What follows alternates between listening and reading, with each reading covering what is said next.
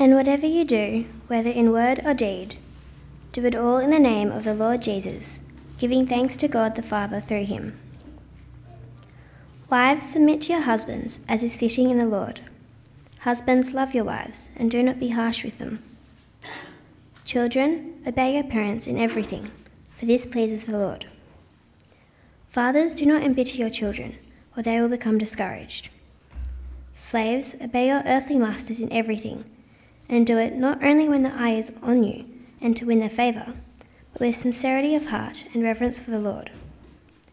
Whatever you do, work at it with all your heart as working for the Lord, not for men, since you know that you will receive an inheritance from the Lord as a reward. It is the Lord Christ you are serving. Anyone who does wrong will be repaid for his wrong, and there is no favouritism. Masters, provide your slaves with what is right and fair, because you know that you also have a master in heaven. Father, we thank you for the uh, privilege that we have to consider your word. And we pray, thank you that your word is so lively, that it uh, speaks to us in our circumstances in life and uh, instructs us as to how we can live with Christ as our Lord. And we pray now that uh, you would help us to concentrate, uh, that by your Spirit and your word, that you would be informing us and you'd be helping us to think through uh, how we ought to be living differently because of Christ in us. We pray the same for the kids next door in the Sunday school, that they would be being firmly rooted in the gospel that they would be learning how to love and appreciate and value uh, your word and how to use your word and how to uh, learn from your word for themselves, that they might love and serve you. In Jesus' name we pray. Amen.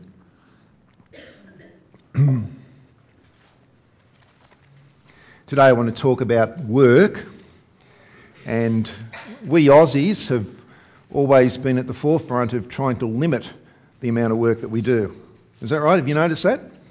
Uh, in 1856, the stonemasons in Melbourne were the first workers in the world to uh, win the to place a limit around work so that work would be no more than how many hours a day?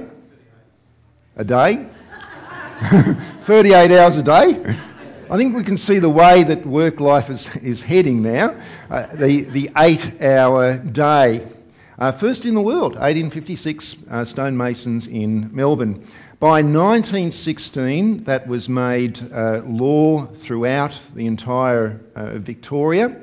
The other Australian states soon followed, and then some of the other countries in the world uh, followed suit as well.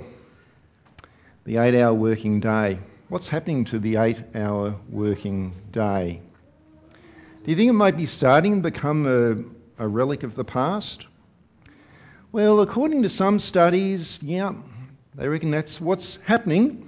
Uh, the, um, the Australia Institute uh, published a study where uh, they came to the conclusion that the average Australian full time worker spends now 41 hours a week at work. That's three hours more than the average in other developed countries.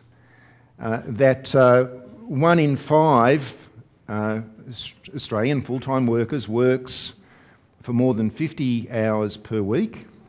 One in three, get this, one in three never takes any of their annual leave. Never. Although these days, um, I mean, what they're saying is that what it adds up to is that uh, we're spending about 1,855 hours a year at work on average. Although you don't have to be at work to be at work these days, don't do you? Have you noticed that? You know, mobile phones, laptop computers, the internet, the, the, the boundaries between work and family life have, are just starting to dissolve away. And that's the new working life for people.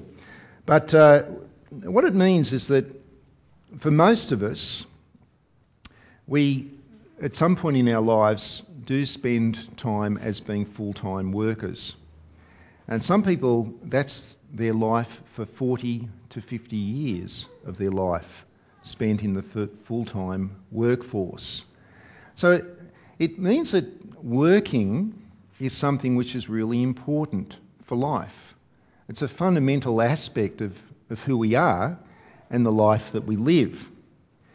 And it's an important aspect of our life as far as God is concerned as well, because God's concerned for all of our life, and especially because our work usually involves other people. And God is concerned about how we treat other people, especially in the, work, in the workplace, and how we go about doing our work. It's all very, very important to God. And uh, it's no surprise, really, because you know we relate to people in the workplace, and sometimes that's a great joy and a blessing. Sometimes the workplace can be a place of conflict, can't it? Especially the conflict that sometimes uh, breaks out between employees and bosses uh, who often have competing interests, where both sides can sometimes feel just a little bit hard done by.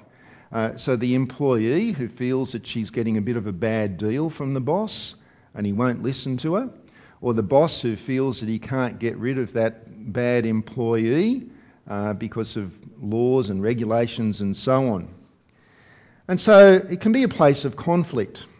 And the question then is what difference does being a Christian make in the workplace? Well, that's a huge topic, and we're only even going to be able to skim the surface today, but hopefully this passage kind of cracks open that issue for us.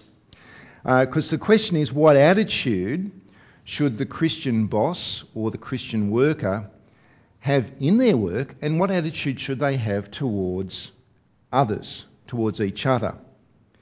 Now, God calls all sorts of people to put their trust in Christ. That's a wonderful thing, isn't it?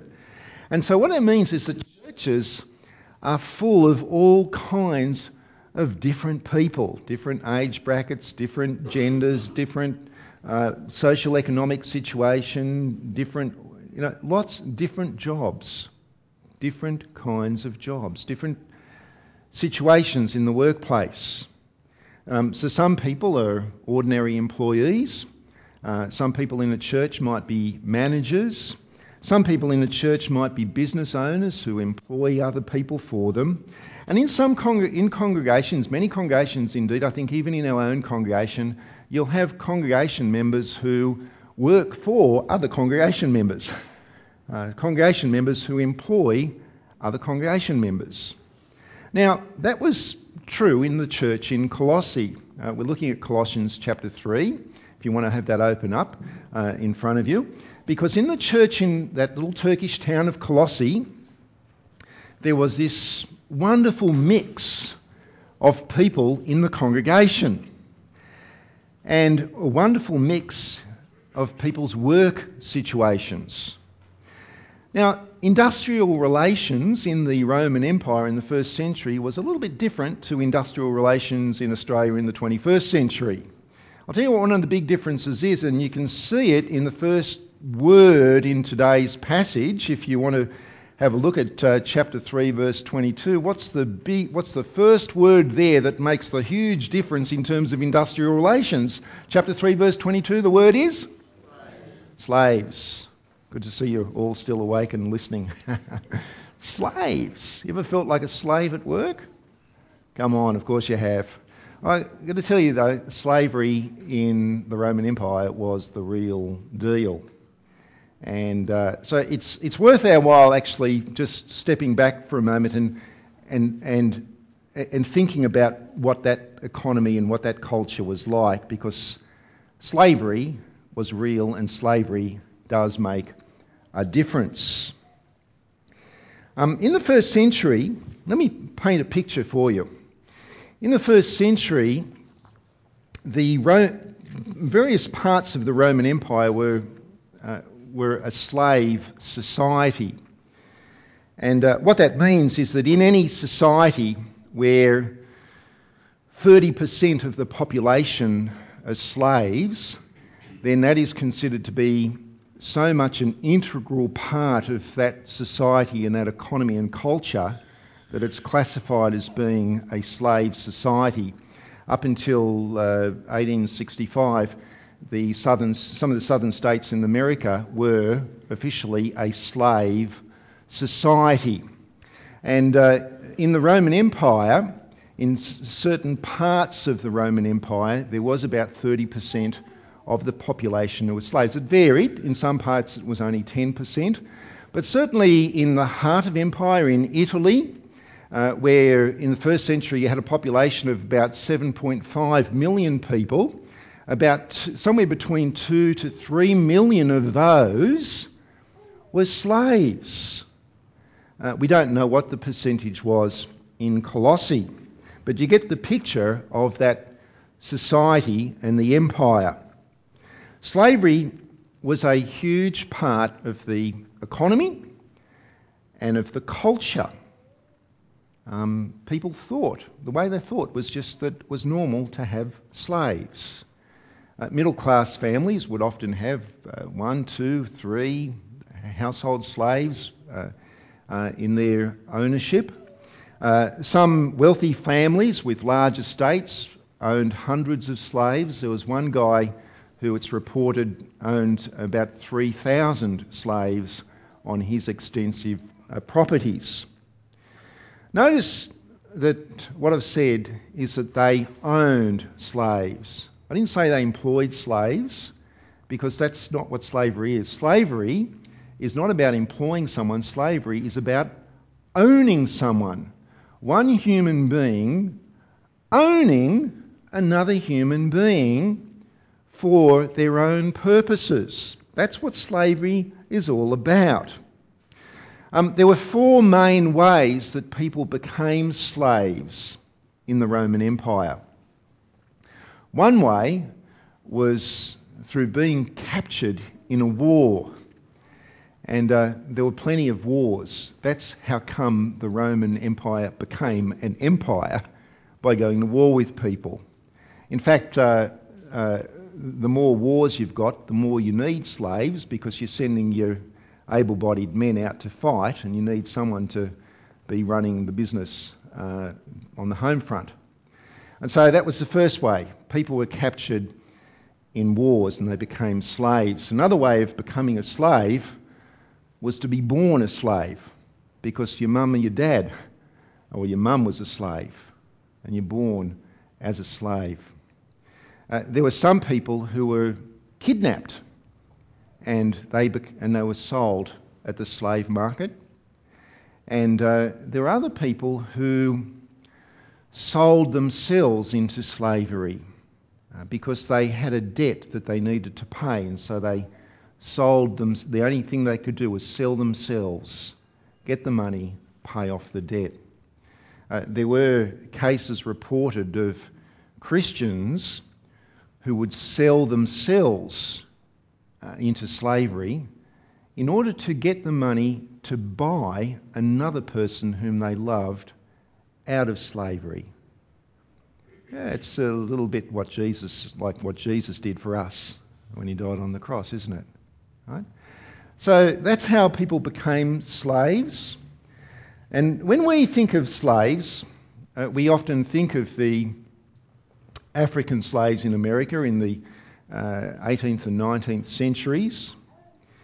But uh, Roman slaves were a bit different to that. Basically, uh, in terms of race, they were often the same race as the slave master, or they were a very, very similar race, so there wasn't issues of racial uh, prejudice involved. Uh, many slaves were educated and indeed highly skilled people. And slavery in the Roman Empire, uh, unlike in America, it was not for life. That uh, slave masters would often hold out the promise that they would free their slaves uh, if the slaves actually worked well, and it was an incentive for them. In fact, uh, that was so frequently the case that one of the Roman emperors uh, had to make a law to say that you couldn't release your slave until they'd reached 30 years of age because he was concerned about too many slaves um, being freed. And there were lots of different jobs for slaves. Many worked as labourers, um, many worked as domestics around the household. Uh, well, they could work in accountancy and in managerial positions if their master was a, uh, was a, wealthy, uh, a wealthy master. And what that meant was that if the master was wealthy, or if he was important politically, then to be one of his managerial slaves would be a position of status. Uh, in fact, there were slaves who had higher status in society than uh, many freed people or free people. That's the good news. And of course, another thing to add to that is that many slaves, after they were freed, made the decision to um, be employees of their slave master. Um, and sometimes slaves even lived better lives than many peasants because at least they had a roof over their head and they had uh, food in their tummies. Uh, that's the good news. Uh, the bad news is that, of course, human nature, slaves were oppressed. Uh, some slaves uh, worked as were, were, used for blood sport, gladiators and so on. Uh, many slaves were used as sex slaves, both male and female, and a lot of slaves were just oppressed just treated poorly by their masters. Give a person that kind of ownership and authority over a person, and you can expect that oppression is going to take place. That's a snapshot of this particular slave society. And because slavery was such a big part of life, when the gospel was fanning out across the Roman Empire uh, through the preaching of Paul and others, um, all sorts of people were becoming Christians. And what that meant was that there was, there was a lot of slaves who put their trust in Jesus. There was a lot of slave masters who put their trust in Jesus. In fact, when you read in the Bible that, uh, the, that a whole household uh, turned to Christ, believed the gospel, uh, what that probably means is not just the family members, but the domestic slaves that were considered to be part of the household as well. And so slaves and masters were becoming Christians. And so there, you know, put you, imagine the Colossian church sitting together, perhaps like we are today, and someone's reading the letter that Paul's written to them from uh, to the Colossians, and you've got some slaves, you've got some slave masters in the congregation. You might even even have a, slave and his master sitting together in church. You know, in Galatians chapter three, verse twenty-eight, it says that there is neither Jew nor Greek, male nor female, slave nor free, for we are all one in Christ Jesus. It's a great picture, isn't it? But that's the picture of the Colossian church. So, what difference then does being a Christian make if you're a slave? Well, have a look at the text. In verse 22, Paul says, I just want to talk to the slaves for a moment, the sla- slaves in the congregation. And in verse 22, he says to them, Slaves, Obey your earthly masters in everything, and do it not only when their eye is on you and to win their favour, but with sincerity of heart and reverence for the Lord. Now, does it sound a little bit here like Paul is kind of going into bat for the slave masters? Uh, do you think uh, that um, you know the Slave Masters Association of uh, of Colossae might be thinking, "Good on you, Paul," and you can imagine the slave, some slave masters thinking to themselves, You preach it to them, brother. That's what they need to hear. Because Paul says that slaves should do what the master says even when he's not around. Ever come across that sort of thing in the workplace? You know, the, the workmate who always does the right thing and looks like the ideal employee when the boss is there, but as soon as the boss is out the door, they kind of do whatever the, the, the minimum that they can get away with. Ever come across that? I have. Paul says, don't be like that. And why not? I mean, why should slaves obey their earthly masters? I mean, think of, you know, if you're a slave, that you're a slave because you were captured in a war, and now you're finding yourself as a slave, why on earth should you want to wholeheartedly and with sincerity obey your earthly master even when he's, even when he's out of town? Why? Well, the answer to that is found in the term earthly masters. You see, who is it that Christian slaves are really working for? In verse 23, Paul says, Whatever you do, work at it with all your heart as working for the Lord and not for men. In verse 24, who is it that they are really serving? It is the Lord Christ. You see, if we are Christians, then no matter our situation in life, whether we are a boss or a worker, whether we are a uh, you know, year seven kid in school or whether we're the school principal, as Christians, we all have a master in heaven. And so, far from slacking off when the, the earthly master is, is out the door, the Christian slave will want to keep on working and working faithfully and sincerely as if the master is still around. Because guess what? The master is still around. Our heavenly master is always watching. Now, understanding this reality uh, can actually help us to cope better with a difficult boss at work because we can see that that boss that's a bit of a tyrant, in our view, uh, that that boss will, he or she, they're really only the they're really only middle management. They're really only the supervisor or the leading hand or the office manager. But the higher boss, the managing director, our real boss, uh, the one we're actually working for, well, he's God and He's in heaven, and He's the one we're working for.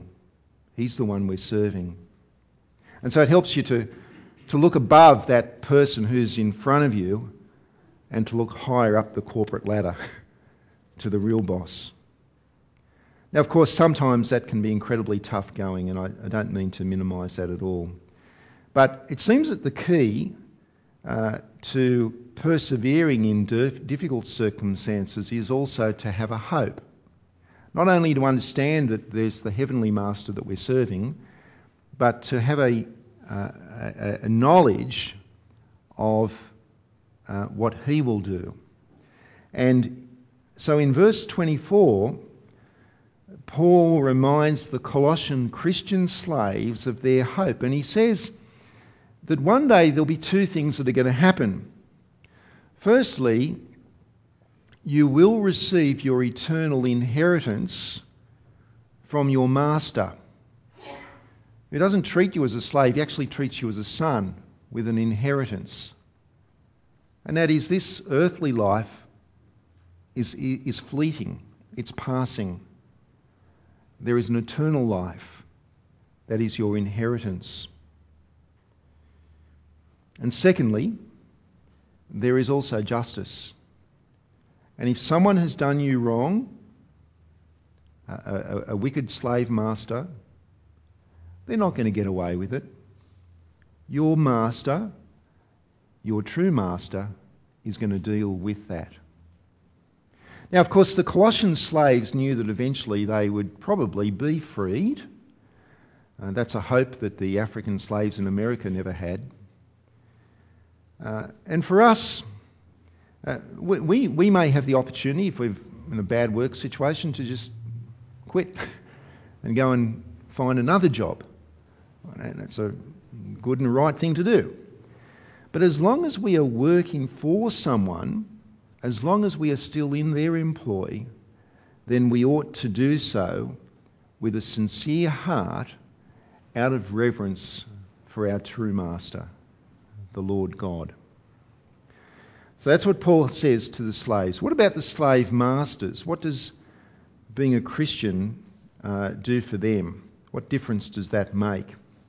Well, chapter 4, verse 1, Paul says, All right, I've talked to the slaves in the congregation. Masters, got a word for you here as well. Masters, provide your slaves with what is right and fair, because you know that you also have a master in heaven. Now, in the Roman slave society, there were people in influential positions, thinkers, philosophers, and so on, who did advocate the idea that it was right, it was best to treat your slaves well. But when you read some of the stuff they wrote, the reason that they're saying that is because if you treat your slave well, then guess what? They're going to be happier in their work and you're going to get more production out of them. Right? Um, in Australia, uh, there is one company that is rated by its employer by uh, the Business Review Weekly did a survey of lots of companies in Australia, surveyed employees to try to work out what's the company in Australia that people most love to work for. Can, does anyone know what company that is? The government. No, I think they. Any government employees here? Uh, they, they said work. Um, so, so, sorry. Anyone want to have another guess? Any thoughts? BHP. Yeah. I'm not sure where they uh, stood in the rankings, Clint. Google. Google's the answer. That's and you're going, ah, yeah. Why didn't I think of that? Of course, Google. Why do you think it's so the, Google employees just love working at Google. I'm going to tell you. Huh? Informality and financial benefits. Pretty close there, Rob. Uh, I'll tell you why. Work for Google, you get to play ping pong at work. Okay. Work for Google, and uh, you get to sink into bean bags during company meetings. Work for Google, and uh, you get to eat in the staff cafeteria for free, right? And uh, you know what? what the, the, reason you know that uh, companies have picked up on this idea is that you treat your employees well, and they'll be happy to work for you, and they'll work better, and it makes good profit-making sense. Personally, I like the idea of the beanbags and meetings. Committee management, take note. But Paul here gives Christian masters a much better and a much higher reason. Why should masters treat their slaves well? Well, because Paul says, You too have got a master in heaven. You too have got a master in heaven. And you too have to obey what he wants. And what he wants is for you to treat your slaves well. Now, some people have criticised Paul. They say that uh, Paul here seems to agree with the concept of slavery. I mean, they say, why didn't Paul speak up against slavery? Uh, why didn't Paul just speak directly to those slave masters and say, hey guys, release your slaves? Why didn't he do that? Is Paul somehow part of the whole problem of keeping slavery as part of the institution of life? You know, the reality is that um, uh, throughout history, that people who name Jesus as their Lord and Master um, have been at the very forefront of uh, abolishing slavery. So, William Wilberforce, of course, in England in the early 19th century. Uh, in America, uh, prior to the Civil War, it was uh, the emancipation movement in the northern states was headed up by evangelical Christians and, uh, and, also, and also by Quakers. And so Christians have been in the forefront to abolish slavery as an institution. And the reality is also that Paul did not agree with this industry, this uh, industry where human beings were being bought and sold like cattle. Uh, you know what he says about slave traders? Well, in, in 1 Timothy chapter 1 verse 10, he says a few things about slave traders, and you tell me whether you think this means that he, he loved them or he's not in favour of them. Uh, he says in 1 Timothy chapter 1 verse 10 that they are lawbreakers, that they are rebels, that they are ungodly, that they are sinful, they are unholy, and they are irreligious. Uh, does that sound like he likes them? No, he's just piling more and more sin on top of other sin in his description of slave traders. Paul's main concern, though, was to free men and women from a different kind of slavery. And so I wonder if you might come with me to 1 Corinthians chapter 7 for a moment. In 1 Corinthians chapter 7, uh, have a look at verse 20 and 22. It's on page 810. And in verse uh, 20, I'll just wait till the rustle of papers stops. I know you'll all have that, have that open. Okay. 1 Corinthians chapter 7 verse 20, Paul says, Each one of you should remain in the situation which he was in when God called him, and that is when God called him to be a Christian. Were you a slave when you were called? Don't let it trouble you, although if you can, gain your freedom. Do so. For he who was a slave when he was called by the Lord is the Lord's freedman. Similarly, he who was a free man when he was called is Christ's slave.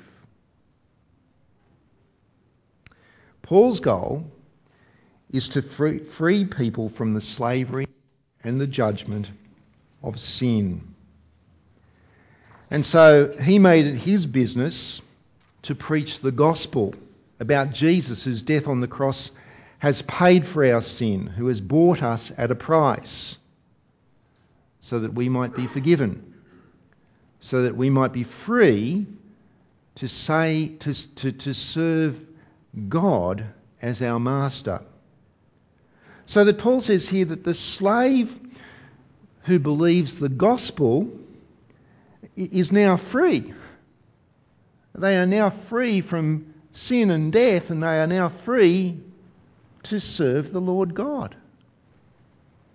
And the free man who believes the gospel well, he's now a slave.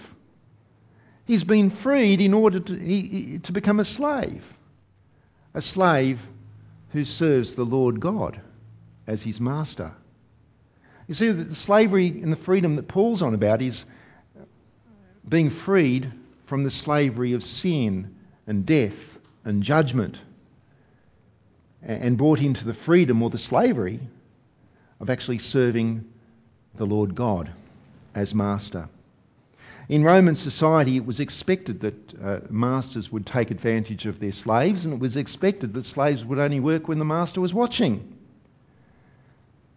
And I think we all know that the same attitudes still exist in the workplace today. But as Christians, our attitude is to be different. Uh, if we have a boss at work, we are to look above him or her And we are to do our work faithfully because the real boss is the one in heaven, the one who cares for us, the one who loves us. And if you are a boss at work and you're tempted uh, to unfairly put the squeeze on those uh, who are below you, then what is it that you need to remember? Well, what you need to remember is that even if you're at the very top of the corporate ladder, in actual fact, you're just middle management. And there is a boss who is higher than you. He is in heaven and he's sent the instructions down the line to you. And his instructions are to provide for your workers what is fair and what is right. That's what the boss has said.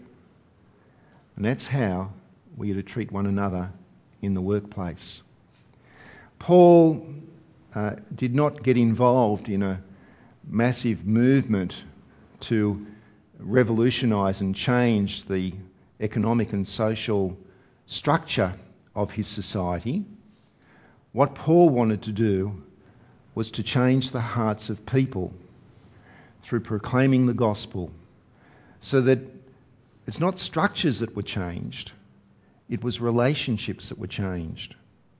Our relationship with God, firstly, our relationship with one another. And indeed, as we've seen over time, it's because people have that love of God in their hearts, the structures did change.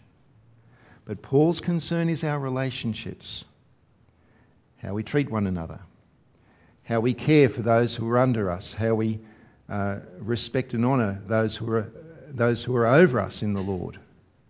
For we put God as first in all our relationships.